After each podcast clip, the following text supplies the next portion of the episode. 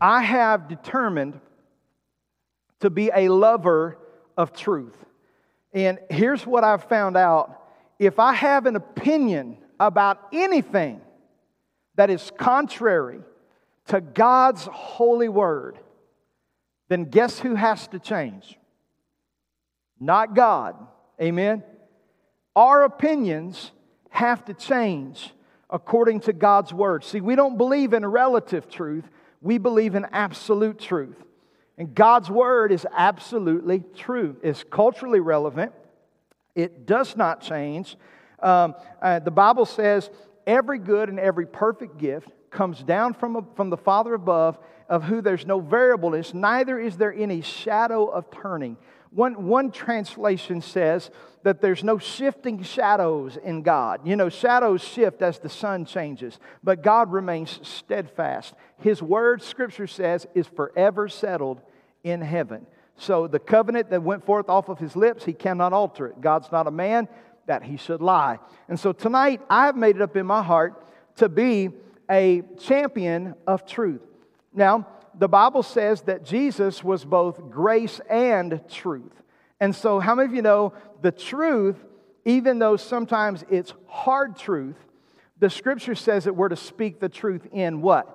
Love, right? God is love. I told these um, inmates, see, the problem about going to prison and getting saved is you don't have anything else to do.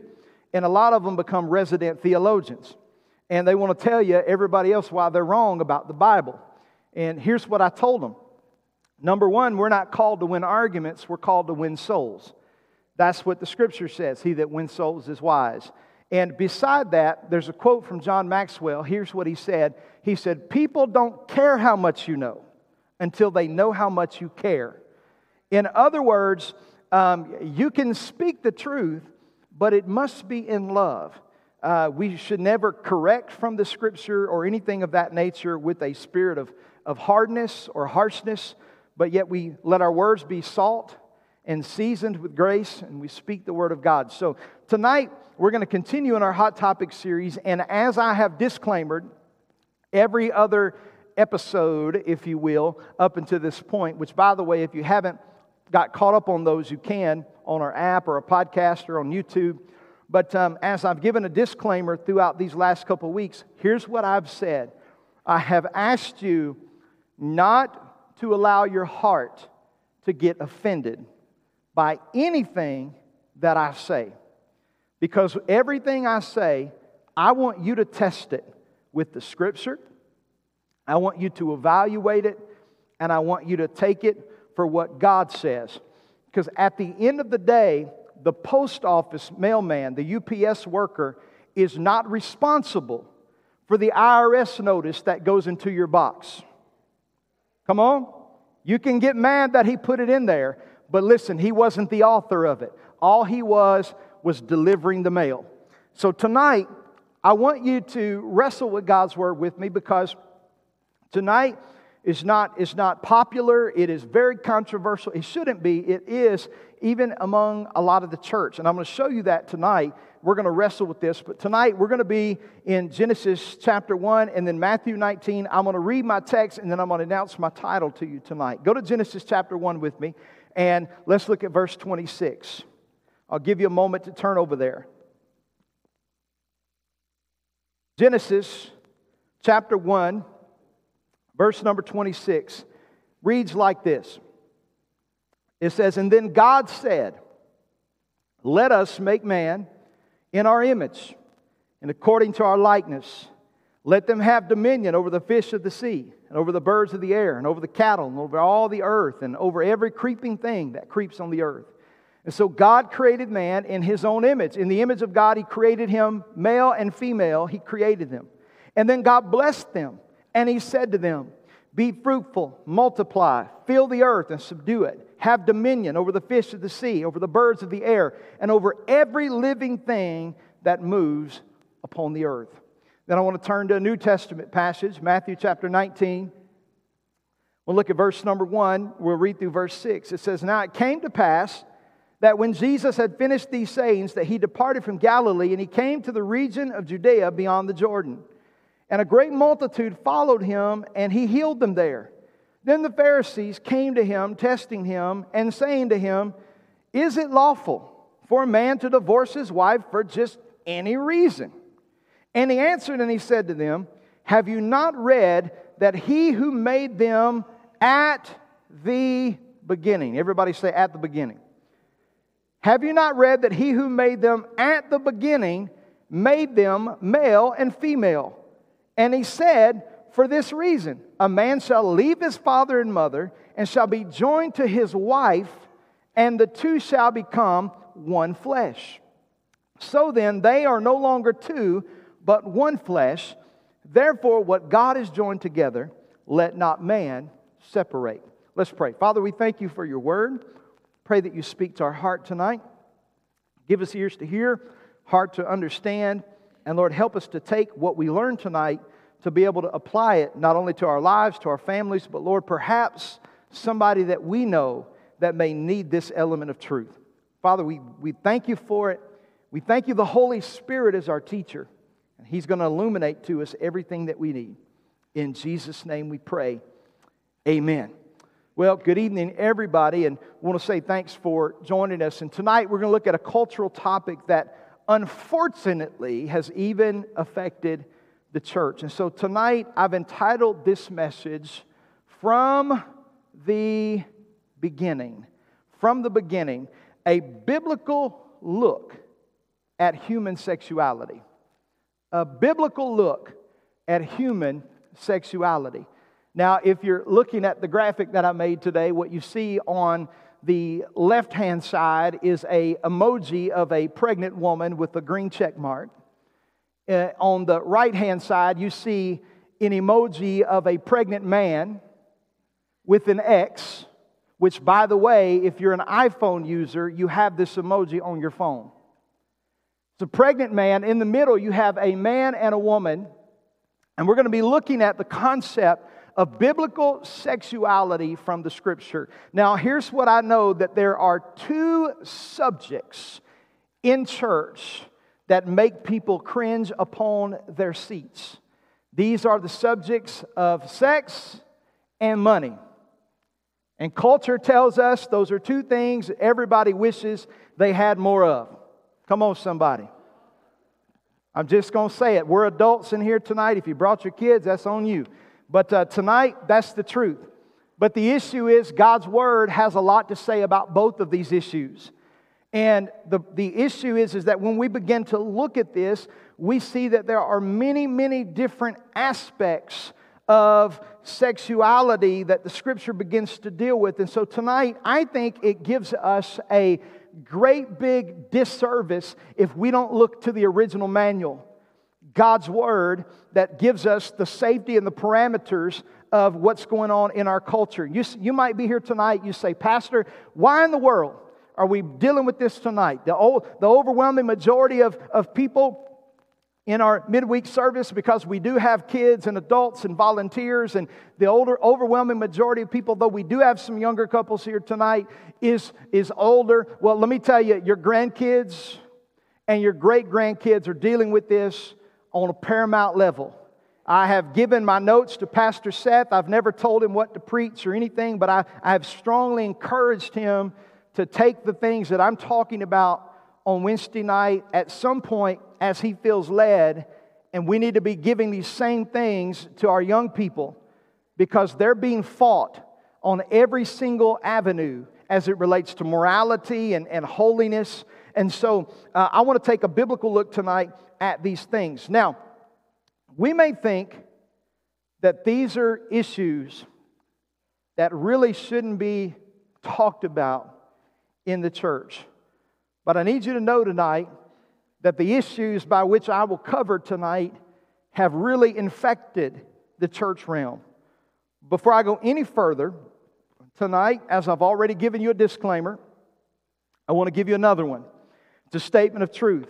Here's what I want to tell you We, as a church, by no means do we dehumanize or devalue or hate anybody who struggles in any area of sexual sin. Okay? We don't hate them.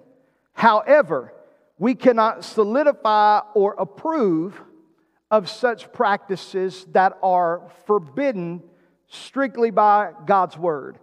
And so tonight, in a spirit of love, I want to tell you why this is so important for us to deal with. Now, I may just let my hair back, if that's a pun, you can laugh.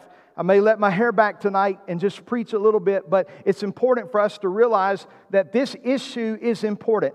I want, I want to deal with the, an area of sexual deviancy because, as you see, this pregnant man right here, one of the most trending documentaries right now in America, and I don't, I don't recommend necessarily watch it because it does have a, a quite a bit of language. It's from a, a, a, secular news perspective, but one of the largest trending documentaries right now is by the name of What is a Woman?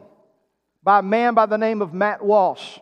And people literally today, biologists, chemists uh, of various persuasions, when the hot seat they are sat in it and they're asked the tough question What is a woman? I have watched them squirm, much like about 10 years ago, we watched mega national ministers squirm over the question Is Jesus Christ the only way to heaven? And let me tell you, my friend, if we have gotten so far as a nation that we can't answer the simple question of what is a woman, we are in trouble. And so tonight, I want to just turn to a scripture because this is important. Look at Romans chapter 1 with me tonight. And I want to I want to jump into something and I really want you to buckle your seatbelt tonight. What I am about to say within the next 3 to 4 minutes, I'm just telling you in advance. It has the severe possibility of offending you. It has the severe possibility of you turning me off, but I'm asking you to give me a chance because I want you to hear what I have to say. I want you to look at Romans, the, the first chapter. These verses are not in the notes tonight, although my notes are on the app if you want to look at them. I want you to look at Romans chapter 1, and I want us to look at verse number uh, 26, okay? Here's what Paul writes to the church at Rome. For this reason, God gave them up to vile passions. For even their women exchanged the natural use for what is against nature. Likewise, also the men left the natural use of the woman, burned in their lust one for another, men with men, committing that which is what? Shameful and receiving in themselves the penalty of their error which was due. And even as God did not, even as they did not retain God in their knowledge, God gave them over to a debased mind to do the things which are not fitting, being filled with all unrighteousness, sexual immorality, wickedness, covetousness, maliciousness, um, full of envy, murder, strife, deceit, evil mindedness. Uh, they are whisperers, backbiters, haters of God, violent, proud, boasters inventors of evil things, disobedient to parents, undiscerning, untrustworthy, unloving, unforgiving, unmerciful. Watch this. Who, knowing the righteous judgment of God, that those who practice such things are deserving of death. Now, notice this. Not only those who, the inference here, not only those who do them and do the same, but also those who approve of them who practice them. Did you hear the last clause? Now, when Paul's writing this in Romans chapter 1, he's not referring to the death penalty as was instituted in the Old Testament. In the Old Testament, there were some pretty severe judgments. And uh, for instance, the uh, Levitical law says, and, and Deuteronomy as well, said suffer not a witch to live. So if you found somebody in sorcery, the law said you could stone them. Adultery, you could stone them. Homosexuality, stone them. There was a death penalty. Disobedient to your parents. In the Old Testament, if it was severe enough, the parents could kill you. It was a different day in those days. But I want you to understand that this is a New Testament passage. And a lot of people would try to say that the New Testament doesn't deal with such things. I could show you passage after passage tonight where Paul and Jesus and others dealt with all types of sexual immorality, but in Romans chapter 1 specifically, he deals with the issue of not only a, a vile uncleanness of homosexual relationships, but he throws in there those who practice them and approve of them are, are both guilty. And he said they're deserving of death. And I wanted to, to, clarify that because people would use that against us, but it's good biblical interpretation. The truth is, is that he's talking about spiritual death, separation from God. Because notice the indication in this passage is those who practice such things. Now, Christians can sin and do sin. But there's a difference between an incidence of sin and living in a lifestyle habitually of sin. There are people who have endorsed and adopted lifestyles of sin, and they have placed God's rubber stamp of approval right upon it. Now, are you ready tonight? I want you to repeat after me because I want to hear you say it. Say, Pastor, I won't get offended at you. I will give you references, I will give you quotes. You go look it up for yourself. People say, Why should we worry about this? I'm going to tell you why. Because sexual immorality has crept into the ranks of our churches. Let me, let me just tell you something. You may have come out of this background, you may have friends in the background, but let me just tell you the United Methodist Church right now are going through a lot of trouble. John and Charles Wesley founded the Methodist movement, and they were holy men, praying men, righteous men, spirit filled men. They would turn over in their graves if they could understand what was happening right now. You see, you've got to understand that the Methodist movement is in a split right now.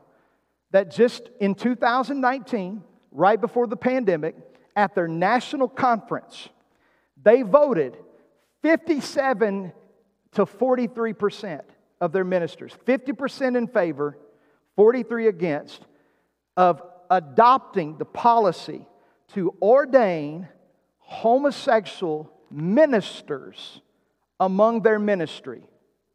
Now, because of the pandemic, everything came to a halt because they were going to try to deal with some of this stuff and figure out how do we do this. But just this year, at the, at just several months ago, um, the national break has happened. A whole different movement has begun to splinter, and people are having to make a choice. Are they going to stay with Methodists just because grandma was always Methodist, or are they going to stay with a movement that endorses an illicit lifestyle contrary to God's word from the top down? Now, do you think that's bad? Let me tell you what's bad. Just about eight weeks ago, in Bloomington, Illinois, in a United Methodist church on a Sunday morning, one of their certified ministers, who was an ordained candidate, who by his own profession of his mouth said that I do not believe the scripture is the inspired word of God, that it is fallible and full of error, was allowed to preach a Sunday morning message to children in full drag and his drag name was Miss Penny Cost.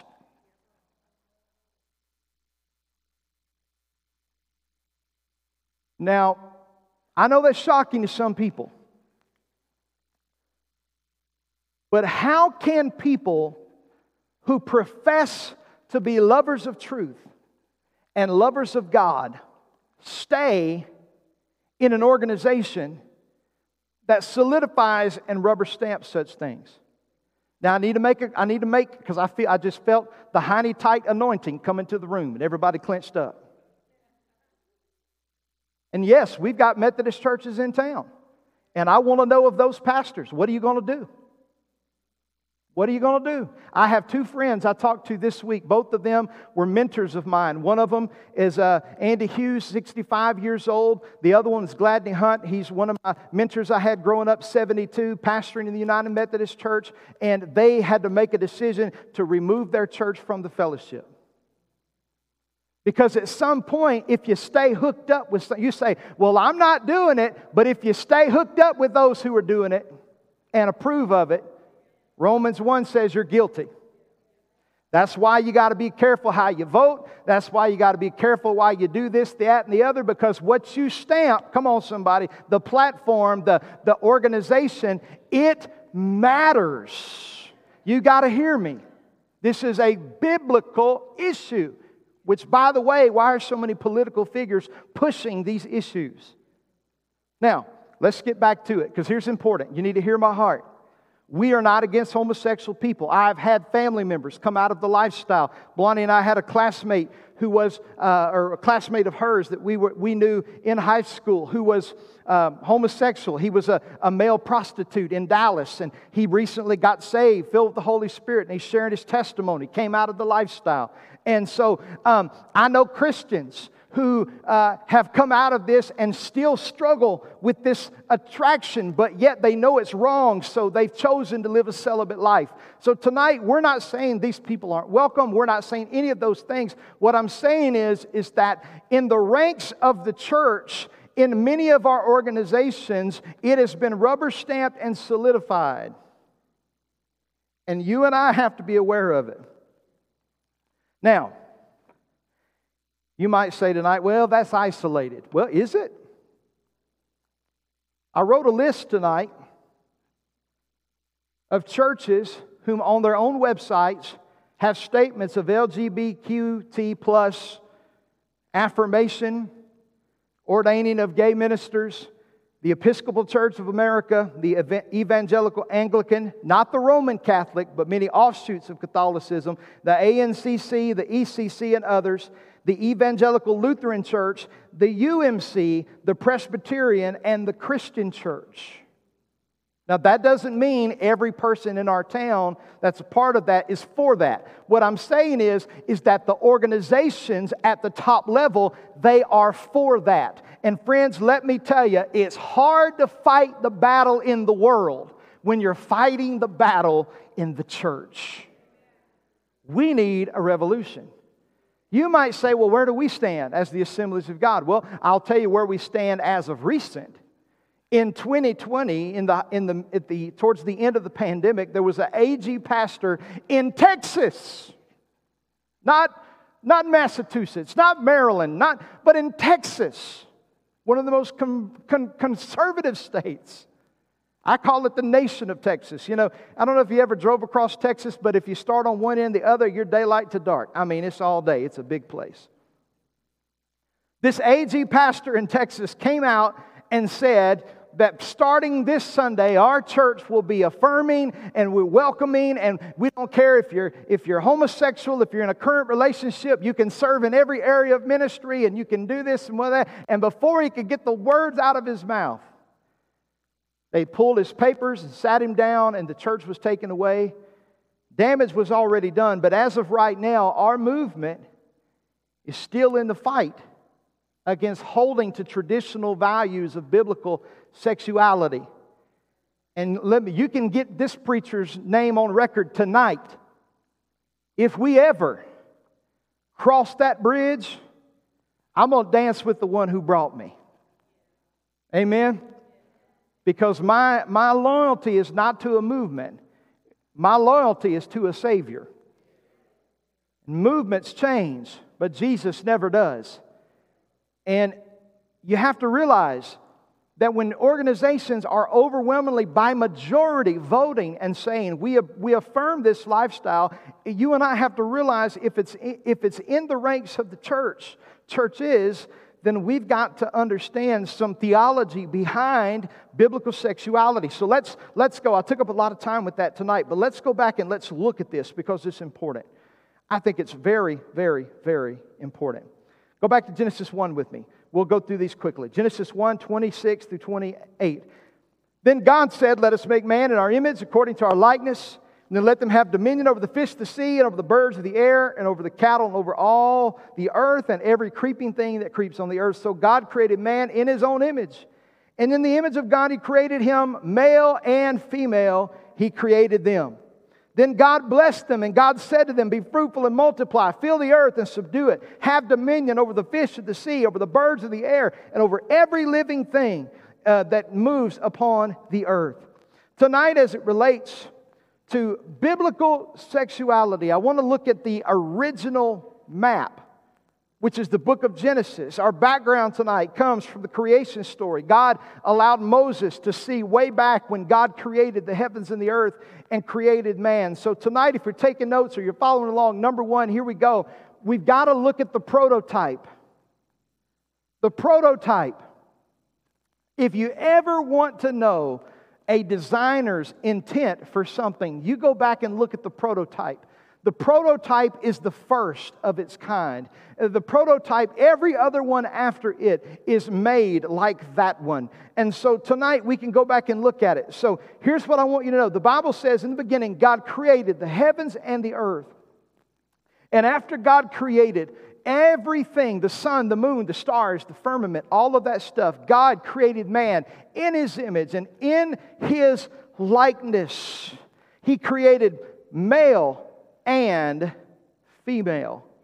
Though both were created in God's image, both were unique. But here's what I want you to understand tonight concerning from the beginning God's original design, biblical human sexuality. Here's what you need to know. From the very beginning, God only made two sexes.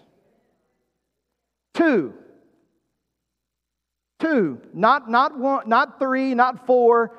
There's not all of these other things, everything else is a perversion. God only made two sexes, male or female. And I don't mean to be crude tonight, but if you don't know which one you are, get by yourself, go in the bathroom, and look in the mirror. Come on, somebody. I'm going to leave it right there. Let me tell you something. God created male and female different externally. He gave them different plumbing. I'm not going to get into all of that. I'm sure you're all intelligent people. Men do not have what women have unless they've had surgery, and I'll get into that in a moment. But woman doesn't have what men have. God made them different. He made them to complement each other. He made them to work together.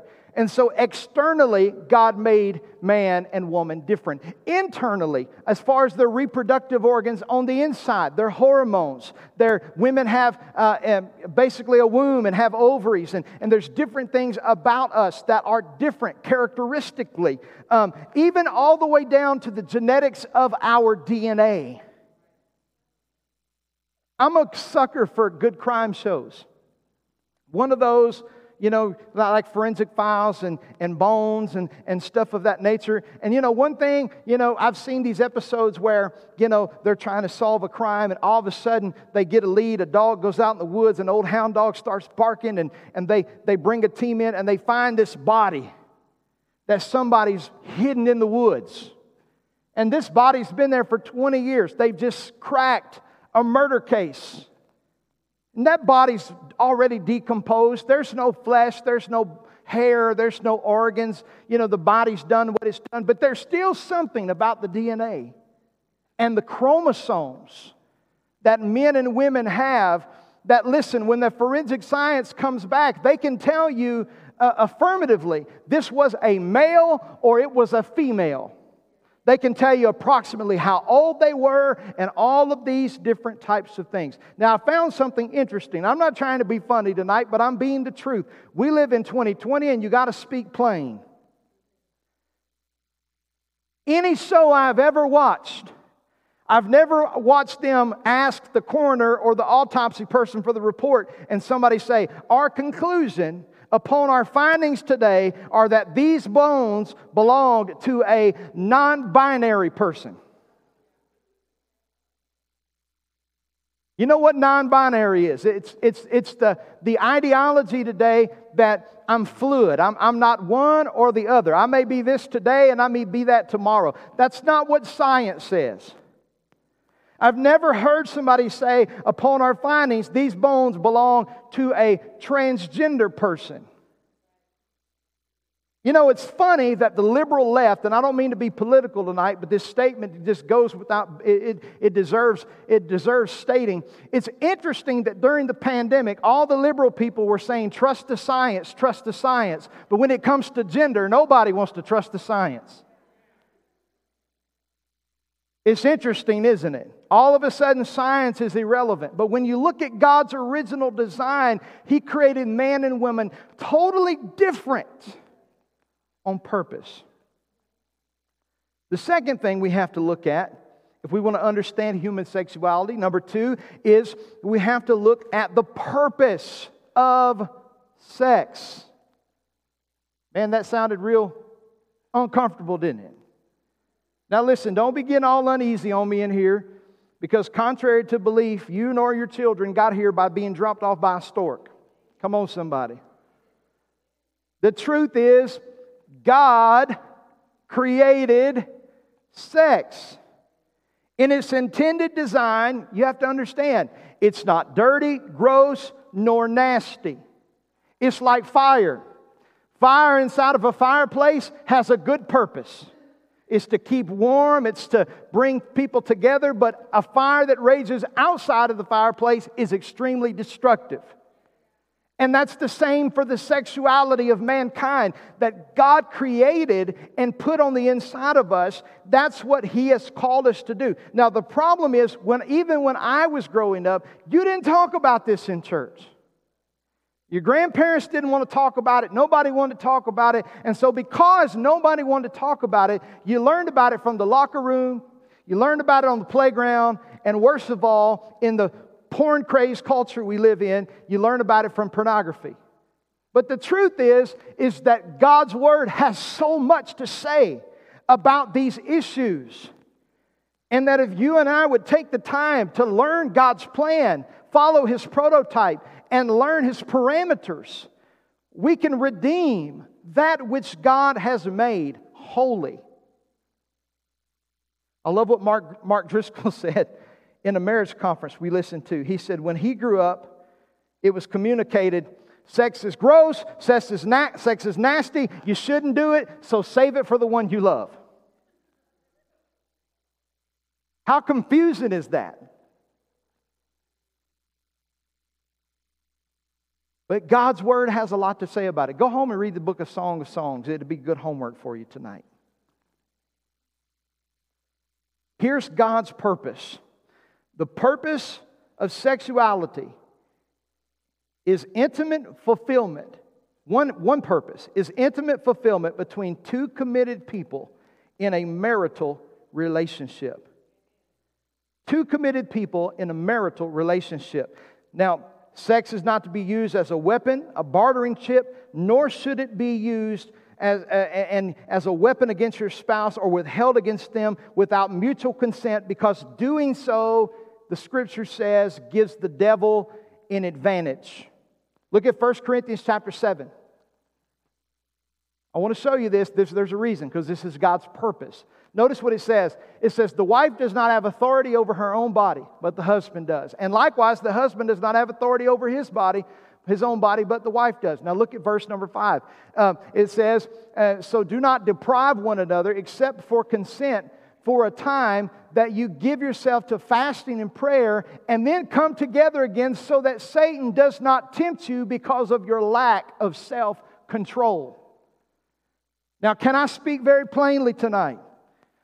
I, I debated on putting this scripture in there because it seems counterintuitive, but it doesn't because it shows us the purpose of marriage. The, one, of the, one of the things that distinguishes marriage between being BFFs and friends is the sexual commitment between two monogamous people who have entered into the covenant of holy matrimony. Now, Paul says here that you shouldn't deprive one another. And when he says the man's body belongs, doesn't belong to himself and the wife, that doesn't mean for abuse or any of those things. That's not what Paul is trying to say. He's trying to say that the marriage relationship is a giving of ourselves, which is consummated in the act of physical intimacy. Because listen, in God's eyes, sex is only legal in those parameters. So, Solomon writes in all of his wisdom in, in, in uh, the book of Ecclesiastes, he says, Do not awaken love before its time. Because listen, once a person begins to act upon their sexual nature, especially outside of the parameters of marriage. And it once you, it, it's like it's like an appetite for a good meal. Once you get the taste of, of that, so to speak, it's hard to put Pandora's box back in the box. Are you hearing me tonight? So he says, save it for the intimacy of marriage. And so when that is stripped away in a relationship, notice the Bible says Satan comes in and he causes temptation. So bring it back to one another. Here's what I wanted to tell you God's idea of sexuality is only legal within the bonds of two married men and women together one man, one woman. Anything else is not legal. May, this may shock you off your rocker tonight. We live in a culture today where there's something that is popular called open marriages. And that's where you can have a girlfriend and I can have a boyfriend and we'll just be married and whatever. Let me tell you, even if you agree on it, it's not right. Anything outside the bonds of what God has ordained in His Word is, is not okay. God's design for sexuality was for one man, one woman to create intimacy with each other. And the fruit of that is the second reason. Some say it would be the first, but it is also the second reason is God created sex for procreation.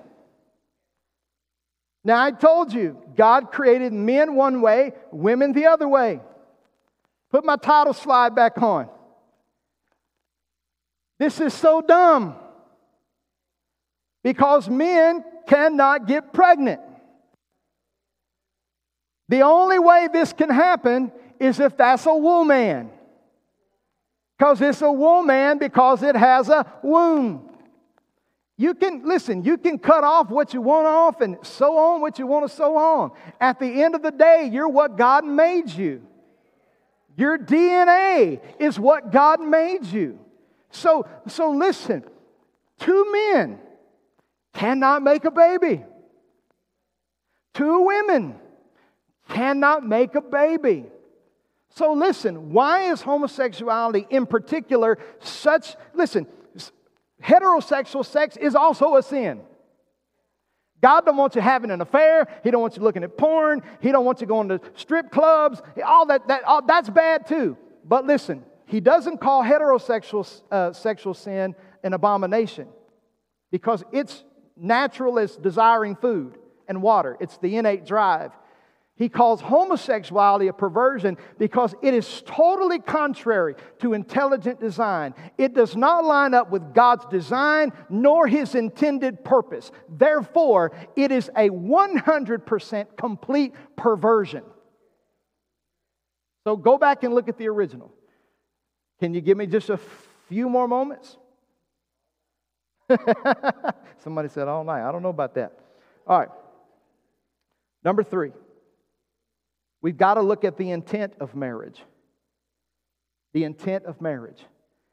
Matthew 19, turn over here real quick. Notice what he says.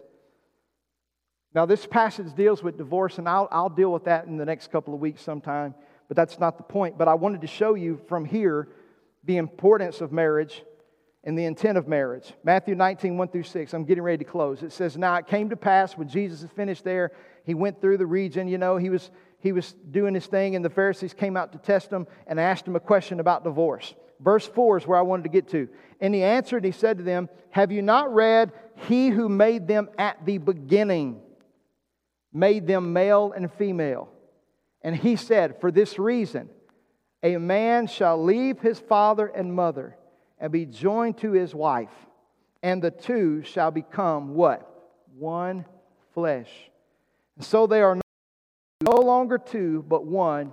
Therefore, what God has joined together, let not man separate. I want to look at the intention of marriage. Marriage was meant to be one man, one woman for life.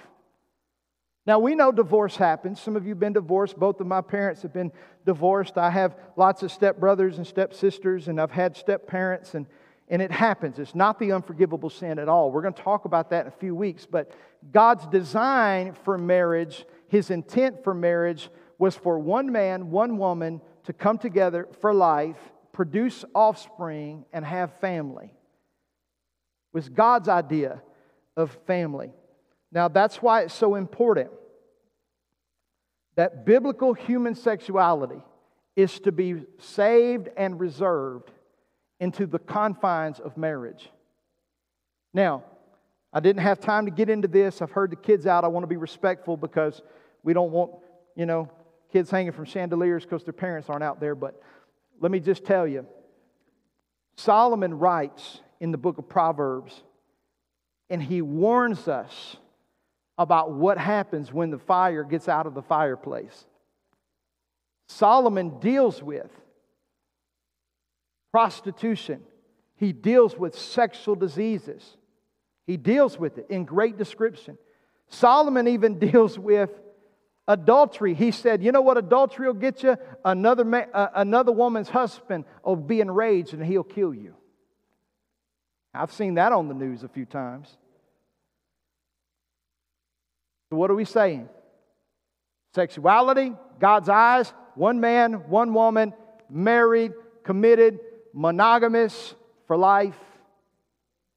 Everything else outside of that is not a biblically endorsed expression. So, how do we conclude this? Can a person who loves Jesus struggle with these feelings? Sure, they can. A person can love Jesus and struggle with anger. But that doesn't mean you're justified by acting on them. Pastor, what if a person argues that they were born that way? What if they argue that I've just always been that way? Well, scientifically, I, I don't think we have an argument that people were born that way. There have been a lot of studies, a lot of researches, things of that nature. There are birth defects, there are very rare things that do happen to people that may mess them up hormonally as, as children, but the spectrum of that is very, very minuscule. But when people say, what if a person is, they truly feel like they're born that way? Here's what I would tell you. In John chapter 3, Jesus told Nicodemus, You must be born again. Everybody is born with sinful inclination. Everybody. We're born. David said, I was conceived in iniquity, shaped in sin. We were all born into a sinful world under the curse of Adam. You know what? When we come to Christ, the Bible says we must be born again. So, you know what that means? Here's my closing statement. Close your Bible, I'm finished. When we come to Christ and we surrender our lives to Him, that also must include surrendering our sexuality to Him. I want to stop with the statement I said at the beginning. If my opinion doesn't line up with God's Word, it's not God's word that needs to change, it's my opinion. And Romans tells us be not conformed to the image of this world, but be transformed by the renewing of our minds. Don't buy the perversion that the enemy is trying to teach us that it's okay for little boys to, to, to go through transition at young ages. They are chemically castrating little boys by the time they're seven and eight years old that's irreversible, I think is child abuse. Demonic. The spirit of the world. And you know what? I feel for our young people and our kids and our grandkids who are swimming upstream in this current because Hollywood and everyone else says it's okay. Keep doing it. It's fun all your TV shows, the main characters got some kind of weird sexual issue or whatever.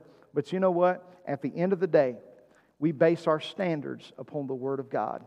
Amen. Stand up with me. Let me pray for you tonight. If you know somebody struggling with that, you've got some scripture that you can study. But here's the thing, though. Here's the thing love the person. That doesn't mean you have to affirm their lifestyle. You're hungry, I'll give you food. You need a ride, I'll give you a ride. But I'm, I'm not going to say God's okay with that. Scripture doesn't say that. We've got to hold a standard. Let's